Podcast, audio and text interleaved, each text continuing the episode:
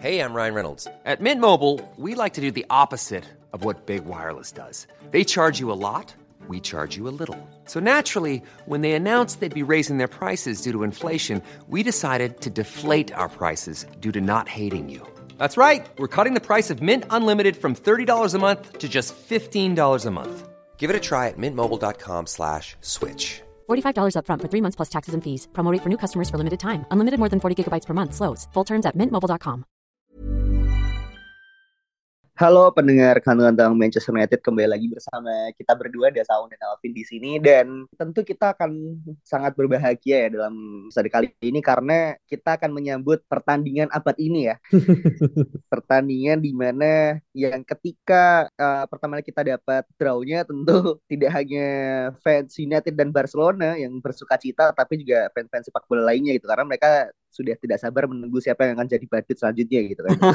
nah, cuman yang menarik adalah ternyata dua tim yang di awal musim cukup lucu dan cukup terseok-seok ini malah justru dua tim dengan performa yang sangat luar biasa gitu ya di Eropa pada musim ini gitu. Di mana Barcelona juga saat ini mencatatkan 11 kemenangan beruntun kalau nggak salah mm-hmm. dan juga dia hanya kebobolan 7 gol musim ini gitu. Yeah. Dalam 24 pertandingan. Dan United tentu saja kita hanya kalah kalau nggak salah satu kali gitu ya dalam beberapa pertandingan terakhir kalau nggak salah sekitar 17 atau 20 pertandingan terakhir gitu. Itu pun tentu karena tidak ada Casemiro gitu kan. Betul. Dan itu sangat berpengaruh dan tentu di minggu ini gitu ya ketika kita harus melawat ke Camp Nou ya Vin ya. Hmm. Kita tidak akan ditemani oleh Lisandro Martinez, tidak akan ada uh, Sabitzer yang ternyata ya. kena um, ban gitu ya, bawaan dari Champions League. Ya tidak ada juga Martial, Anthony, siapa lagi Scott McTominay gitu. Beberapa pemain yang mungkin menurut kita ya cukup dapat membantu lah gitu untuk untuk kita menaklukkan Frankie De Jong CS gitu. Nah, menurut lo kans kita besar nggak Pin untuk kita you know apa namanya punya sesuatu lah yang bisa diambil hmm. dari Nou gitu. Wah, kalau menurut gue ya dengan skuad kita yang sekarang sebetulnya mm-hmm. itu masih oke okay, gitu, nggak lagi yang sejelek itu. Cuma mungkin mm-hmm. ekspektasi kita semua adalah Sabitzer ini bisa main, at least itu kan. Cuma mm-hmm. Ketika kita taunya baru kemarin ya, ternyata yeah, yeah. Sabitzer ini ke, ngebawa kartu kuning suspendednya dia, suspensionnya dia ya dari mm. UCL sama Bayern gitu, dan itu bikin kayak wah sayang banget nih, padahal dia juga lagi bagus-bagusnya. Cuma untungnya meskipun tadi nggak ada Lica, nggak ada Anthony, McTominay, Erikson, Martial dan lain-lainnya, ternyata hmm. memang yang kita harus syukuri adalah Casemiro yang sangat fit, yang udah dua match ini istirahat gitu. Yeah. Bahkan kemarin dia sempat ngurusin ini kan, e-sportnya dia kan gitu. Berarti kan dia sangat lowong di sana. Jadi menurut gua daripada lain-lainnya kayak Anthony dan lain-lainnya yang mungkin kita fokusnya nggak perlu ke sana, menurut gua kita harus fokus di mana kekuatan kita sendiri, yaitu kita sekarang punya filter yang sangat bagus, yaitu ada Casemiro gitu. Menurut gue sisanya itu masih bisa digantikan gitu. Tapi Casemiro itu sangat sulit untuk digantikan. Jadi menurut gue kalau ditanya kansnya seperti apa, gue masih optimis at least satu poin gitu. Untuk ya kita nggak hmm. pernah tahu ya Camp Now ini sesulit apa gitu. Karena terakhir kali itu ya mungkin zamannya waktu itu masih ada Alexis Sanchez ya zamannya Ole ya kalau nggak salah kan. Abis kita lawan PSG kemudian kita ke lawan hmm. Barcelona cuma ya skuadnya kan masih begitu gitu. Jadi iya masih busuk ya, lah. ya masih busuk dan Phil Jones masih main kemudian David yeah. juga blunder kan waktu itu. Jadi menurut hmm. gua di sini kita masih bisa meraba-raba dan Barcelona pun juga nggak dengan kekuatan terbaiknya. Ada Dembele cedera kemudian Sergio Busquets juga cedera gitu gitu. Jadi hmm. nggak hmm. cuma kita, tapi mereka pun juga kehilangan beberapa pemain sih. I see. Dan juga tidak adanya Christian Eriksen juga menurut gue ini cukup krusial sih. Karena Betul. kalau misalkan kita lihat pertandingan lawan Leeds kemarin gitu ya, kita tuh sangat sulit untuk bawa bola dari box kita ke box lawan gitu. Ya. Dan gue sih jujur sangat berharap Sabitzer bisa main gitu karena ya kita belum pernah lihat duet uh, Casemiro Sabitzer kan gitu. Iya. Dan gue juga merasa uh, Fred ini mungkin juga punya uh, kelemahan yang um, bisa diekspos lah gitu. Dalam Betul. artian dia dia bukan pemain yang jelek gitu enggak gitu. Cuman weaknessnya tuh sangat bisa diekspos gitu. Ya. Terlebih dengan uh, position base seperti Barcelona dan dia juga punya uh, apa apa ya gue sih cuma takut midfield kita yang yang berantakan sih. Hmm. Gitu. Walaupun Cuma, ya, ada Casemiro. Kan? Iya. Hmm, hmm.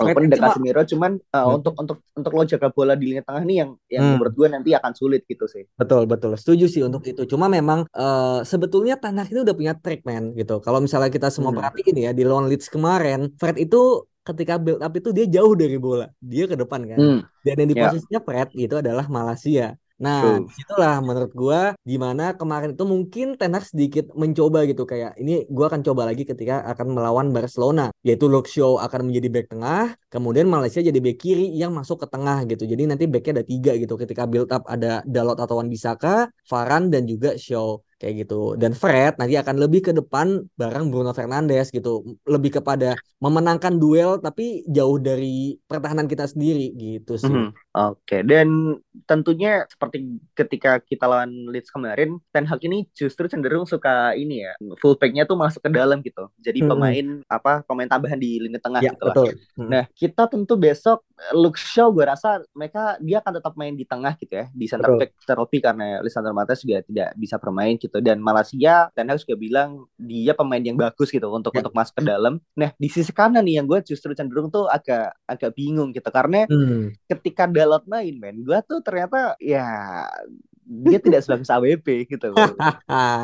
Ya kan? Lo bisa lihat lah gitu. Walaupun lo pada awalnya lo suka lo suka Dalot gitu kan? Lo suka bagaimana dia bermain dan dia juga bisa kasih attacking uh, option gitu. Cuman memang di beberapa pertandingan terakhir ketika Dalot start dia tidak bisa menampilkan permainan sebagus AWP gitu. Entah lo sepakat atau enggak gitu. Cuman dengan ketika uh, kita harus melawan Barcelona gitu tentu kita harus punya opsi defensif yang lebih oke okay, gitu. Terlebih kita tandang kan. Jadi menurut gue secara defensive line uh, sisi kanan ini right back yang harus jadi perhatian gitu karena gue sih berharap AWP yang main daripada hmm. uh, Dalot. Oke. Okay. Gitu sih. Mm -hmm. Iya oke. Okay. Gua gua mungkin gua mengerti sudut pandang lo gitu kan. Yang mana mungkin di lawan Leeds kemarin Dalot juga sempat di menit-menit awal ya dia agak-agak hmm. Iya kan shaky ya? kan agak shaky juga gitu. Cuma memang kelihatan ini dari sudut pandang gue ya, itu ketika build up Dalot lebih bagus gitu dan ketika attacking shape-nya kemudian dia ada di mana posisinya itu memang harus diakui Dalot lebih bagus gitu. Wan bisa kan Gus ketika uh, bertahan one on one dan sebetulnya menyerang pun dia nggak nggak lagi sejelek itu ya. Bahwa di pertandingan lawan Palace juga dia sempat terlibat juga ya dalam golnya Rashford. Dia ada di tengah, dia invert juga gitu bahwa ternyata dia tuh nggak sejelek itu kan. Cuma yeah. memang Dalot lebih apa ya punya keberanian untuk passing ke depan yang mana mungkin resikonya adalah salah passing gitu kan ya namanya passing beresiko ke depan gitu yang mana gue lihat dari pelajaran ya melawan Leeds kemarin bahwa Ten Hag ini bisa menggunakan keduanya secara dalam satu pertandingan entah Dalot duluan kemudian Wan Bisaka atau Wan Bisaka dulu baru Dalot kan kayak gitu mm-hmm. ya kan mm-hmm. dan yang gue lihat sepertinya ya menurut gue MU ini nggak akan bermain bertahan gitu meskipun kita tahu bahwa pemain Barcelona ini banyak yang cepat kayak uh, mm-hmm. Rafinya cuma Rafinya kan di kanan gitu mm. kirinya kemungkinan bakal uh, mungkin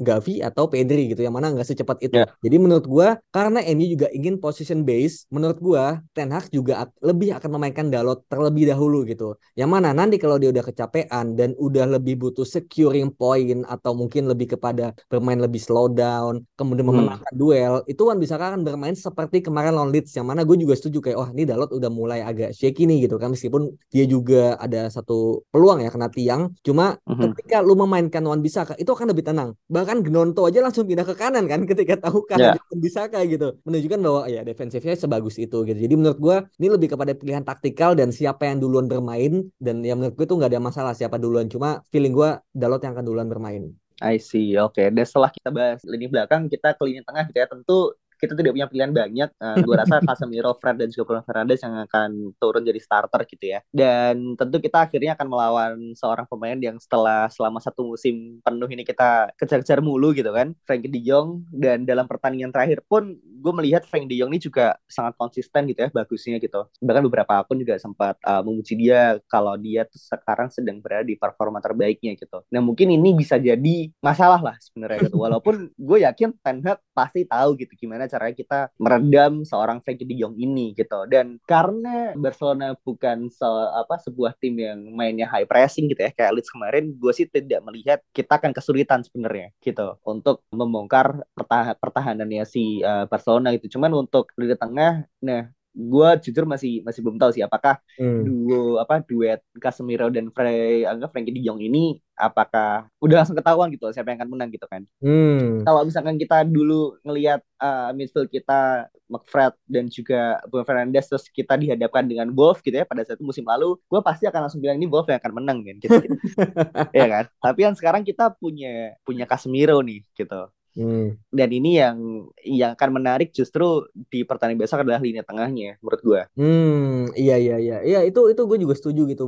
Bagaimana Ten Hag dan Xavi ini juga memang sangat suka ya menggunakan backnya untuk maju ke dalam gitu kan kayak kalau MU kan Malaysia yang masuk ke dalam atau Luxio gitu hmm. kalau ini Konde gitu Konde yang menjadi back tengah kanan dan Balde itu kemungkinan ya Balde itu nanti bakal menjadi sayapnya di kiri ujung gitu karena Dembele nggak hmm. Kan gitu jadi memang pada akhirnya uh, kedua pelatih ini juga punya uh, apa ya kayak utak atik taktikal yang sangat bagus gitu puzzling hmm. untuk bagaimana menggunakan pemain dan apa ya uh, build up let's say dengan hmm. masih tiga dua lima itu juga ya. sangat menarik nantinya gitu dan memang pada akhirnya ketika bicara lini tengah ini akan menjadi apa ya uh, pertarungan yang sebenarnya gitu ada Casemiro ada hmm. Dion dan gue sangat setuju itu dan gue sih berharap ya Casemiro kan udah pernah lah ya di Real Madrid gitu menghadapi hmm. Barcelona yeah, yeah. juga gitu jadi gue berharap memang aura-aura El Clasico dari mereka ini juga tidak hilang begitu aja yeah. gitu loh. Bah bahkan bisa terbawa sampai ke sini apalagi ini bakal pakai baju putih kan.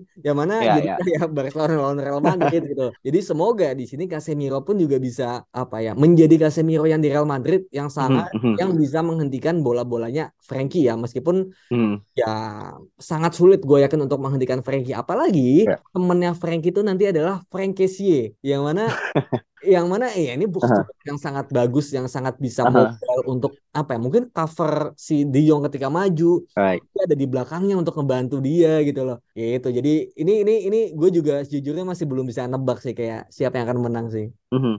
Nah, um, sebenarnya mungkin senjata kita tuh sebenarnya udah ketahuan di match lawan Leeds kemarin, Vin, gitu. Yaitu kita pasang Weghorst di posisi nomor 10 gitu kan. Buat ngehajar Casey ya justru justru buat dia kasih pressing ke Frankie De Jong menurut gue ya. Hmm, iya, Karena iya, Frankie iya. De Jong kan memang dia uh, box to box kan, dia ball carrier kan gitu. Ketika kita punya satu pemain yang bisa kasih uh, dia pressing terus gitu ya. Nah, bisa bisa kita tempel terus menurut gue dengan pressing tingginya Weghorst sih harusnya bisa kasih tekanan ke hmm. Frankie De Jong gitu dan Weghorst gue rasa dia akan tetap dimainkan gitu walaupun ya, gue nggak ya. tahu apakah dia tetap uh, sebagai striker atau enggak cuman dia di posisi nomor 10 ternyata bener-bener anomali sih gue juga justru terkait kaget gitu ya. Ternyata dia bisa bermain seperti itu gitu. Dan tentu di lini depan gue rasa uh, Sancho dan Rashford dan juga Bruno Fernandes yang tetap akan jadi trio uh, utamanya sih gitu. Hmm. dan gue nggak tahu ya apakah uh, tentu dengan defensifnya si Barcelona yang saat ini cukup oke okay, apakah dia bisa membendung tren rekor positifnya Marcus Rashford sih? Hmm. gue harap sih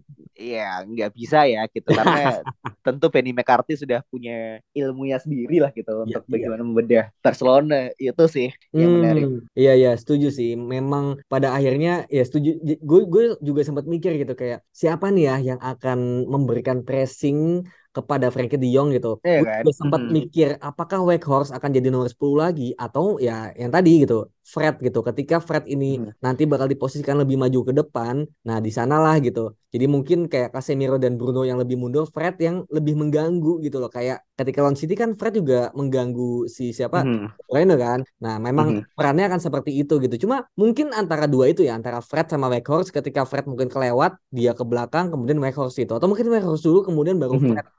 Jadi yeah. memang benar antara antara dua pemain itu yang pastinya akan mencoba mengganggu karena bola itu pasti emang dari Frankie De Jong gitu dan ketika kita bisa mantin Frankie De Jong ya menurut gua Rafinha bahkan Lewandowski pun juga nggak akan bisa apa-apa sih. Ya yeah, ya yeah, ya. Yeah betul. Gue gue jujur hampir uh, apa namanya lupa bahwa Barcelona itu sekarang punya Lewandowski ya.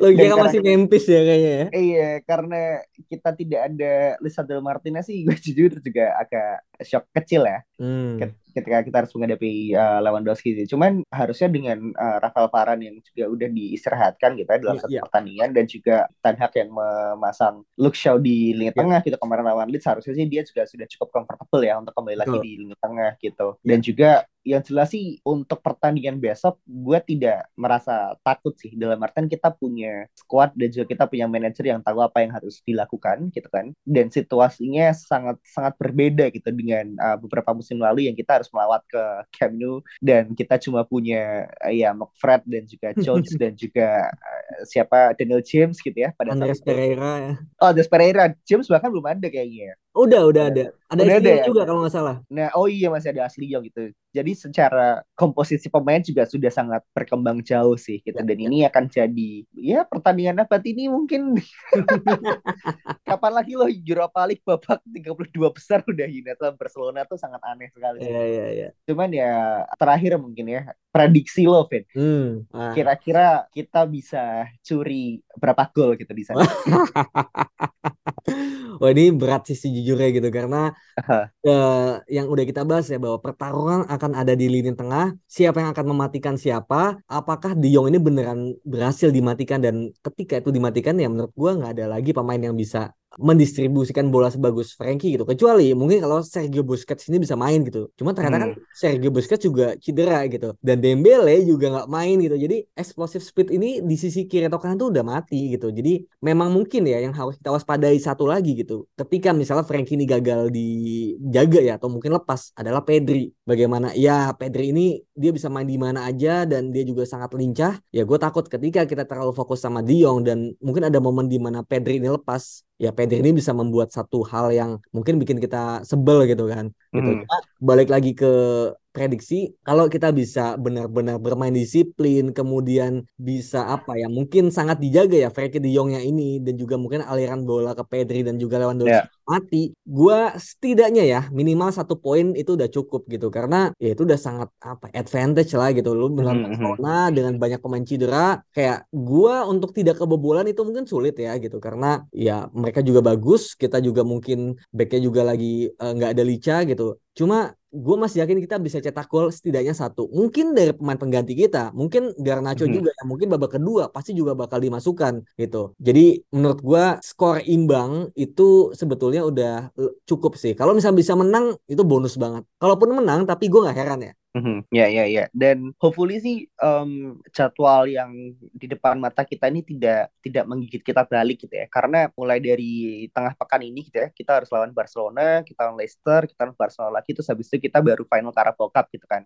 Jadi ini PR-nya untuk Ten Hag tuh sangat tinggi sih gimana dia cara uh, cara merotasi pemain dengan sangat sangat bijaksana dan sangat tepat lah gitu. Karena jujur gimana ya gue gue pengen kita tetap lolos Europa League gitu. Tapi gue juga pengen United tuh menang trofi men gitu. Jadi kayak kalau misalkan memang kita bisa all out besok gitu dengan harapan kita bisa menang menurut gue sih go for it gitu daripada yeah. kita harus kita cari poin imbang doang gitu kan lalu kita di lawan Old Trafford kita harus uh, mati-matian gitu karena tiga hari setelahnya itu bahkan mungkin dua hari kita harus tanding lawan um, ini sih apa namanya uh, Newcastle gitu kan yeah, di Carabao yeah. Cup final gitu jadi kayaknya untuk kita bermain pragmatis atau aman gitu ya atau cari aman di Camp Nou besok menurut gue sih harusnya Ten Hag berpikir bahwa itu bukan suatu kebijaksanaan sih menurut gue gitu. Iya iya setuju. Mm -mm. Ya memang memang kita harus harus mengincar kemenangan gitu. Cuma ya. Mungkin prediksi yang gue bilang tadi lebih kepada hasil akhirnya ya gitu. Cuma memang ya, ya, ya, ya. mindset dari dan niat untuk Ten Hag juga tetap untuk menang gitu karena kita nggak pernah lah melihat Ten Hag ini mengincar seri gitu kan. Tetap mm-hmm. ingin menang mencetak gol gitu. Cuma resultnya sepertinya untuk benar-benar tiga poin ya bukan tiga poin ya mungkin menang ya dengan margin itu nggak akan semudah itu gitu. Cuma kalau misalnya kita bisa menang, gue nggak akan heran anyway gitu. Ya, ya, ya. Gue cukup pede dan gue yakin lu juga cukup pede. Menurut gue sih kalau misalkan pun kita menang cuma satu kosong gitu, menurut gue tuh udah udah udah bagus banget sih gitu. Gimana kita bisa apa tetap jaga clean sheet-nya gitu kan? Karena tetap dalam bayangan gue sih ketika nanti tetap pertandingan di Old Trafford, fokusnya cuma lebih ke defense doang sih gitu. Gimana cara kita bisa mempertahankan keunggulan kan? Dan terlebih di kompetisi Eropa saat ini kan udah nggak ada goal tandeng ya sistemnya ya. ya iya. Dan ini yang gue harap sih tidak bikin kita uh, apa namanya nggak salah lah gitu tidak bikin masalah sih. Hmm, iya, paling ya paling mungkin baru itu yang bisa kita bahas gitu ya karena tentu kita berharap di pertandingan besok itu di Camp Nou kita bisa raih kemenangan dan juga kita tidak jadi badut online kembali gitu ya karena saat ini tren record kita sedang positif gitu dan Ten Hag dan juga anak-anaknya ini sangat bermain dengan sangat uh, lepas dan bahagia gitu. Dan ini juga terlihat dari bagaimana Ten Hag sangat apresiasi ya dengan apa yang anak buahnya lakukan gitu. Ketika gol ya karena kemarin juga dia sangat happy gitu. Dan hopefully sih lingkungan yang positif ini kita juga bisa ambil ininya sih uh, hasilnya gitu hasil positifnya juga gitu. Ya. paling itu yang bisa kita bahas gitu dan kita tunggu ya hasilnya seperti apa. Kita ya jelas kita nggak harus takut karena tidak ada lagi pemain-pemain seperti Asli Young dan Jones dan Rojo dan juga Smalling dan lainnya gitu. Kita punya squad yang dalam dan bagus gitu. Jadi hopefully teman-teman KGMU semua bisa saling support dan juga mendoakan kemenangan United ya. Hmm, sehingga ya, ya, ya. hari Jumatnya kita ke kantor tuh bisa happy ke kantor okay, ya betul betul Ya, dan dan dan jangan lupa dan jangan lupa main itu bukan jam 3 ya tapi jam 1. Betul. Pas banget kan gitu. Jadi tidur tuh gak keganggu gitu. Cuma kan kita nggak perlu ngantuk gitu kan. Betul. Oke, okay. thank you so much semuanya. We'll see you next episode. Bye bye. Mom deserves the best, and there's no better place to shop for Mother's Day than Whole Foods Market. They're your destination for unbeatable savings, from premium gifts to show-stopping flowers and irresistible desserts. Start by saving 33% with Prime on all body care and candles. Then get a 15-stem bunch of tulips for just $9.99 each with Prime. Round out Mom's menu with festive rosé, irresistible berry chantilly cake, and more special treats. Come celebrate Mother's Day at Whole Foods Market.